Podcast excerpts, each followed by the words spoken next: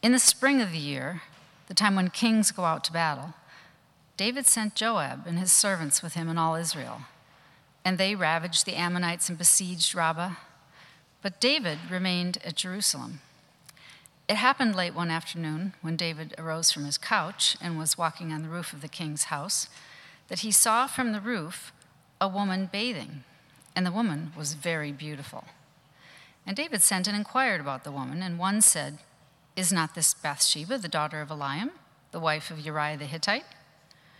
So David sent messengers and took her, and she came to him, and he lay with her. Now she had been purifying herself from her uncleanness. Then she returned to her house, and the woman conceived, and she sent and told David, I am pregnant. So David sent word to Joab, Send me Uriah the Hittite. And Joab sent Uriah to David. When Uriah came to him, David asked how Joab was doing, and how the people were doing, and how the war was going. Then David said to Uriah, Go down to your house and wash your feet. And Uriah went out of the king's house and there followed him a present from the king. But Uriah slept at the door of the king's house with all the servants of his Lord and did not go down to his house. When they told David, Uriah did not go down to his house. David said to Uriah, Have you not come from a journey? Why did you not go down to your house? Uriah said to David, The ark and Israel and Judah dwell in booths and my lord Joab and the servants of my lord are camping in the open field. Shall I then go to my house to eat, to drink, and to lie with my wife? As you live and your soul lives, I will not do this thing. Then David said to Uriah, Remain here today also, and tomorrow I will send you back. So Uriah remained in Jerusalem that day and the next. Then David invited him and ate in his presence. He ate in his presence and drank, so that he made him drunk. And in the evening he went out to lie on his couch with the servants of his Lord, but he did not go down to his house. In the morning, David wrote a letter to Joab and sent it by the hand of Uriah. In the letter he wrote, Set Uriah in the forefront of the hardest fighting, and then draw back from him, that he may be struck down and die. Father, thank you that you always give us enough. Thank you for the testimony of Jesus, his signs, and his works. And Lord, thank you even for the abominable acts committed by King David. We pray that you would teach us as we think about them, as we reflect on them, and draw us closer to yourself. Through Christ our Lord, we pray. Amen. Welcome again to St. Bartholomew's. We're here, we're on a journey of what it means to become fully human. It is ordinary time, in case you didn't know. Ordinary time is that, that season where we use the color green to mark the life of God uh, being born in and through us. And if you were, you've heard me say many times over, but I'll say it again ordinary time is like that time. Uh, of a season of the year where you look at a tree and you watch it grow and you realize, oh, that tree's just like it was last year. But then you realize over a span of two, three, four years that no, it's actually not. It's been growing almost imperceptibly. And that's why this is a reminder that God's work in us, sometimes difficult, oftentimes challenging, but always good and beautiful, always restorative, always bringing to bear the resurrection life of Jesus Christ our Lord into our lives. That's the kind of life that we're walking in. That's what we're stepping into. And in this season, right now, we're in a series called Becoming a People or Becoming St. Bartholomew's. We're looking at the people of Israel and specifically the story of the monarchy in 1st and 2nd Samuel and how Israel went to this, this band of tribes, then to a people with a king, Saul, then King David. And tonight we have our first uh, episode in David's downward spiral. But we're trying to glean what can we learn as a new church what can we learn as a new people from the life of israel in this stage of israel's life. This is a difficult passage. It's, it's a story that i shake my head at because as a, as a person who loves music and poetry and who one day maybe aspired to be a fighter, uh, uh, uh, to lead a band of men uh, on a fight across the Ammonite plains. Just kidding. David is, is a real figurehead. He's someone that I look to and I really admire. And then, you know, chapter 11 of 2 Samuel is always there. It's never not going to be there. The thing that I want us to focus on tonight is a really simple phrase, and that is when enough is not enough. When enough is not enough. And we'll look at David, we'll look at Israel, and we'll look at Jesus and the disciples too.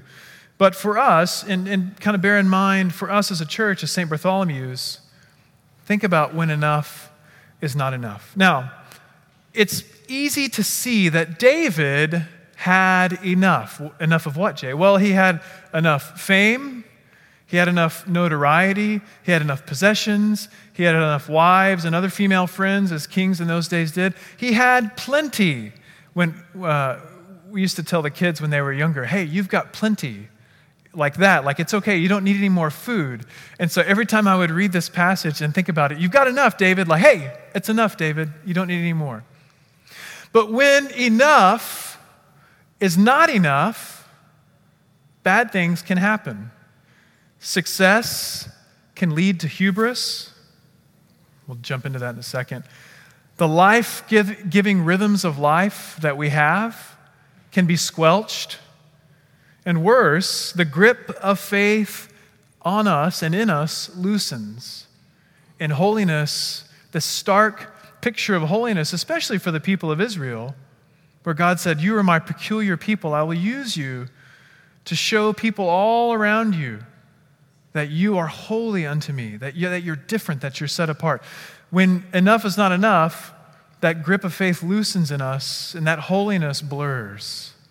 The separation between us and the world, those dividing lines, are, they, they fall apart. And I want you to notice that all three of these things that success can lead to hubris, um, that the life giving rhythms are squelched, and that the grip of faith loosens. All three of these things have to do with vision. When enough is not enough, our vision somehow is skewed, even if it's just to a degree. I was told by a former Army officer, he said in their map reading class, if you were off one degree when you set your coordinates and your field compass and took off down a path, if you were off just one degree, you would end up in a vastly different location than you were meant to end up. And that's what we see here. The priest king, the one who went to extravagant expense in logistical planning to create this worshipful procession to bring the ark back and bring it to Jerusalem the one who brought in the final descendant of Saul's house, Mephibosheth, this, this crippled and lame man, brought him into his house, set him at the king's table so that he could show God's kindness and love to him. The one to whom God said, Your house will be established forever, your line will be established.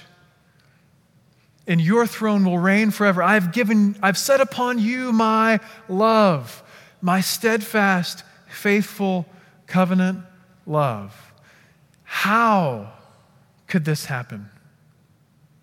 How could this priest king, this one who was going to guard Israel so well, this one who finally, unlike Adam, unlike Noah, unlike Abraham, yada, yada, yada, go down the line, unlike all the other kings or leaders of Israel before, this one was going to do it differently. So much so that he would prefigure the Messiah who would come, Jesus, that king we sang about and sang to earlier.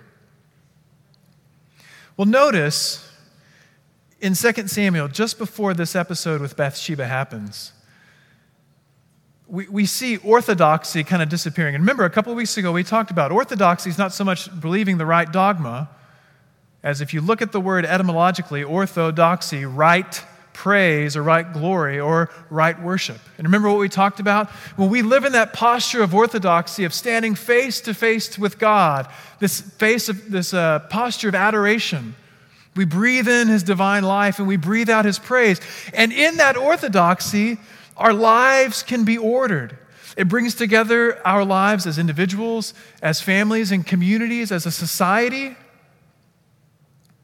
So, orthodoxy can, right worship brings about this right living, this sort of order. But notice in the book of 2 Samuel, the worship has disappeared. The last thing that David does that reflects being a man after God's own heart is inviting Mephibosheth, golly, I can't say that name, Mephibosheth to his table. And then we get to chapter 10, and it's all about battle. And I just have to think that in David's mind and in David's heart, all these things had been accumulated. Now, I'm reading into this, so hear me. Don't hear what I'm not saying. This is, this is Jay's version of this. So, David has all these successes. And then Joab, he goes out to fight, and they can't handle it. And the Ammonites had conscripted the Syrians, and it's all this whole Longshanks thing happening, and they're fighting, and they need David. So they call David out because only David can save us. So David may have this sort of savior complex because when he goes out, they slay 700 of their horsemen and 40,000 chariots and all this kind of stuff. So David has success, he has victory.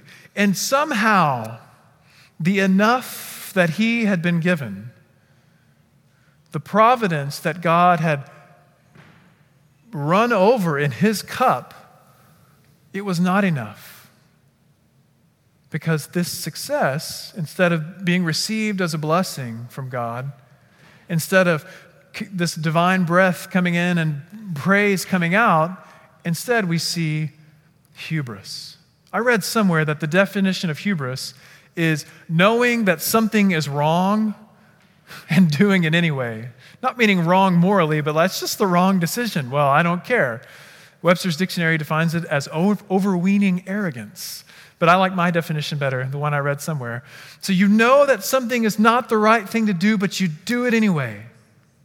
Because enough was not enough for David, his successes led to hubris. Now, notice what happens. In the spring, the time of the year when kings go out to war, what a beautifully poetic phrase. But it's so tragic because it's about to unleash this, this episode, this saga on us. So David sees Bathsheba. One, you know, one thing leads to another. He knows, he knows he's not supposed to do this. He knows he's not supposed to call for her, but he does. Hubris. Then, after their time together, she finds out that she has conceived a child. The hubris gets worse because the plotting is, is horrendous. And the stinging irony of reading Psalm 14, a psalm attributed to David. The fool has said in his heart, There is no God. All are corrupt and commit abominable acts. There is none who does any good. The Lord looks down from heaven upon us all to see if there is any who is wise, if there is one who seeks after God. Where was that? when David sent for Joab. And after Uriah, Uriah, faithful to his company of men, faithful to the army of Israel, would not go and be with his wife while he was on leave for that brief time, even after David got him drunk. David sends a letter by the hand of Uriah that he should be killed. When enough is not enough, when we don't have the vision of seeing that everything God has given us is good, it is right, it's to be received with thanksgiving, and it is enough. The successes that we have in life can lead to hubris. Not only that, but the life giving rhythms that we may have established for ourselves or even received from our forebears, those can be squelched. See, the time when kings went out to war, this was something that David needed to do. He needed to go out and ride with his armies. He needed to go out and check on things. He was not where he should have been. That's half the trouble sometimes, isn't it? Just be where you're supposed to be. Showing up is half the battle, etc. But David, instead of living in that life giving rhythm that he had received or inherited, instead of that, he was home. And he was in a place where he probably knew he was going to see some things that he probably shouldn't see. those life giving rhythms can be squelched when enough is not enough. Hmm. Starkly absent from this account in the chapters before it are those moments and notes of praise. Are those refrains that would give us the clue that he had this vision of a divine God. That, yes, he's the king of Israel, but there is one true king of Israel, the Lord, his God. The notable exception from tonight's lessons about success leading to hubris is Jesus. Did you notice that phrase in John chapter 6? So Jesus had just fed the 5,000, that's just men, so there's probably 7, 8, 10,000 people there, who knows? If he's like us, he would, you know, add another thousand or two to it, just, just pad the numbers a little bit. Jesus has tremendous success. So much so that he knows, he perceives that the people are going to make him what? King. The people are still longing for a king. They're still longing for that order, for that ruler, for the one who will do it righteously, who will do it like David once did it and should have been doing it. But notice the next phrase in John chapter 6. It's in your bulletin. Page 5. Perceiving that they were about to come and take him by force to make him king, Jesus withdrew again to the mountain by himself.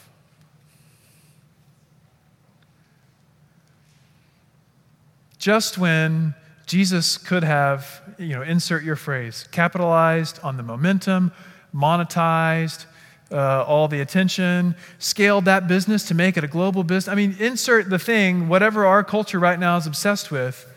Jesus didn't do it. But what did he do? He took up that life giving rhythm he went up to the mountain. And we know he just didn't go up to the mountain because he liked you know, to keep a journal of what rocks there are up there. He went up the mountain to be with the Father. Success, when, no, when enough is not enough, success can lead to hubris. Life giving rhythms can be squelched. But when enough is enough, we know the fountain and the source from which it comes. So Jesus knows his time to be made king is not yet. His coronation will be on a cross, it will be on the Mount of Olives at his ascension.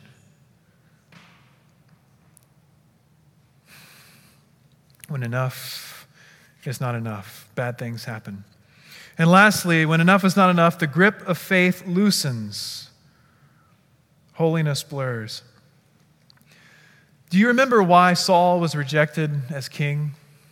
Well, he was rejected from the get go because the people of Israel said, We want a king just like all the other nations have a king. And so, in their minds, remember we talked about this several weeks ago, they were looking for legitimacy. They were looking for significance. Hey, we were established here, we've got all of our tribes, all the other nations have a king. We need a king.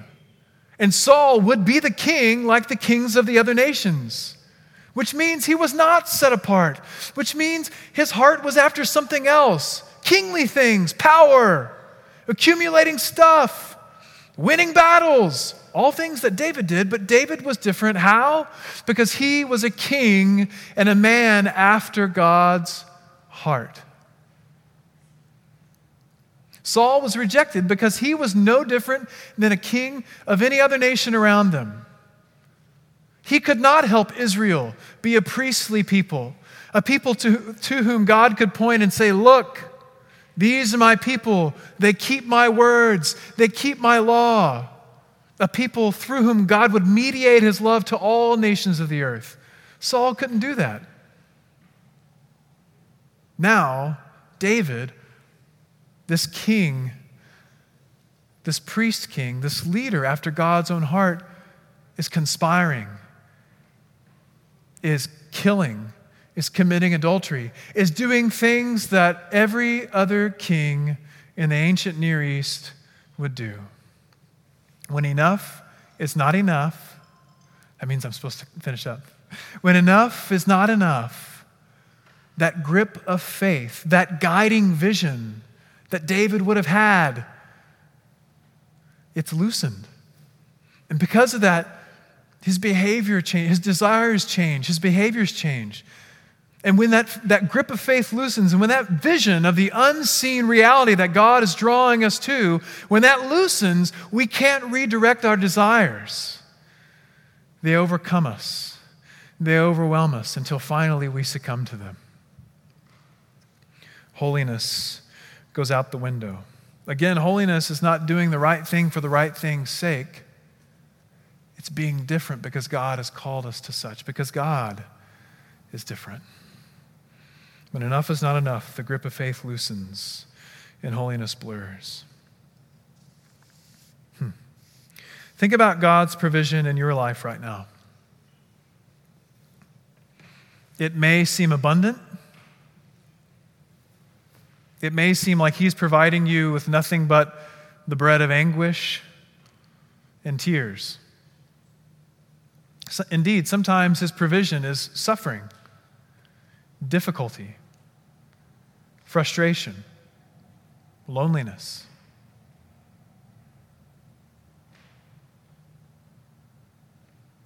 But when we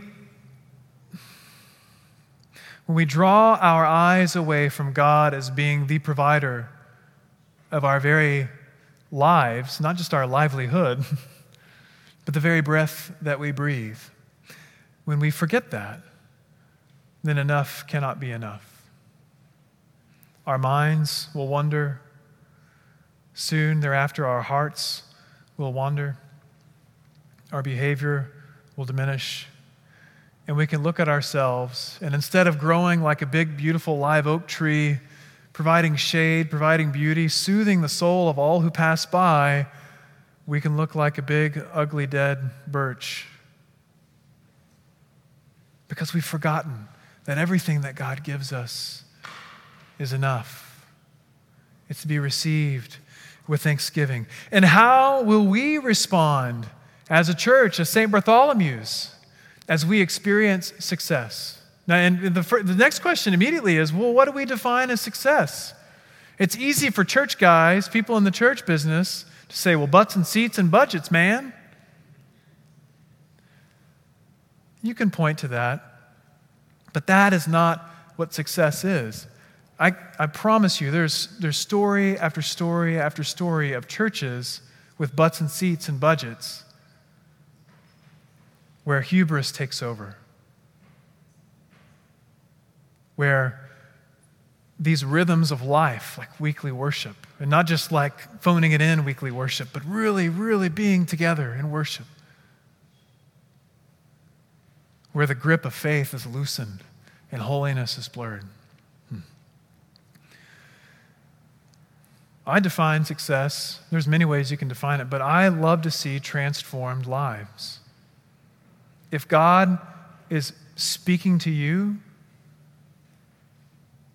through his scriptures, through worship, through somebody else that you've met at, at St. Bartholomew's, but if you look back at your life and you see that God has done transformation, even if it's at a small degree, remember how significant one degree can be and if He has performed transformation in your life, then that is a huge success. That is a cause for a party. Hmm. God has planted us here in East Dallas to issue forth that call that He's given to us to be St. Bartholomew's. Remember, it has to do with vision.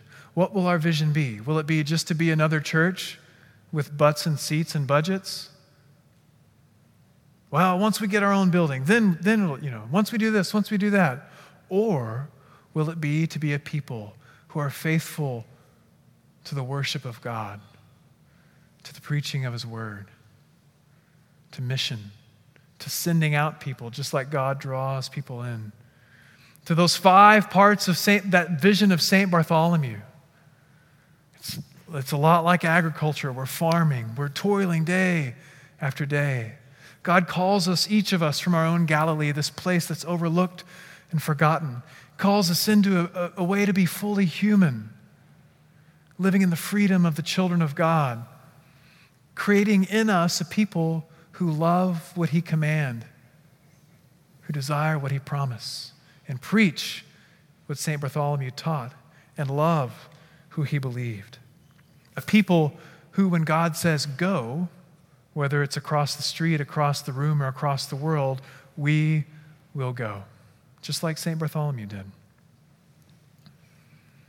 So, the question, how will we measure success? To me, the answer to that is are we remaining faithful to, to the vision that God has given St. Bartholomew's? To be sure, this passage is a warning. It's a warning for us as individuals, it's a warning for us as a church. It's a reminder that we are not beyond anything. That, as the popular saying goes, there, but by the grace of God, go I. So we pray for God's grace. We pray to remain faithful and to remember that what God has given us is enough. Let's pray. Hmm. Father, we are sobered by the actions of King David. We are sobered as a people called St. Bartholomew's, a young people. We beg you to keep our mind and our hearts, our resources, our attention, our energy, our focus on the heavenly vision that you have given us, to put our hand to the plow and not to look back. Lord, we, we know that we can only do this by the inspiration and the filling and the power of your Spirit to remind us of who our Lord Jesus is. And remind us, Father, that everything you've given us, all that you have, is ours right now and that we've been with you this whole time, and you've been with us. Help us, strengthen us, and protect us. We pray in the name of Jesus our Lord. Amen.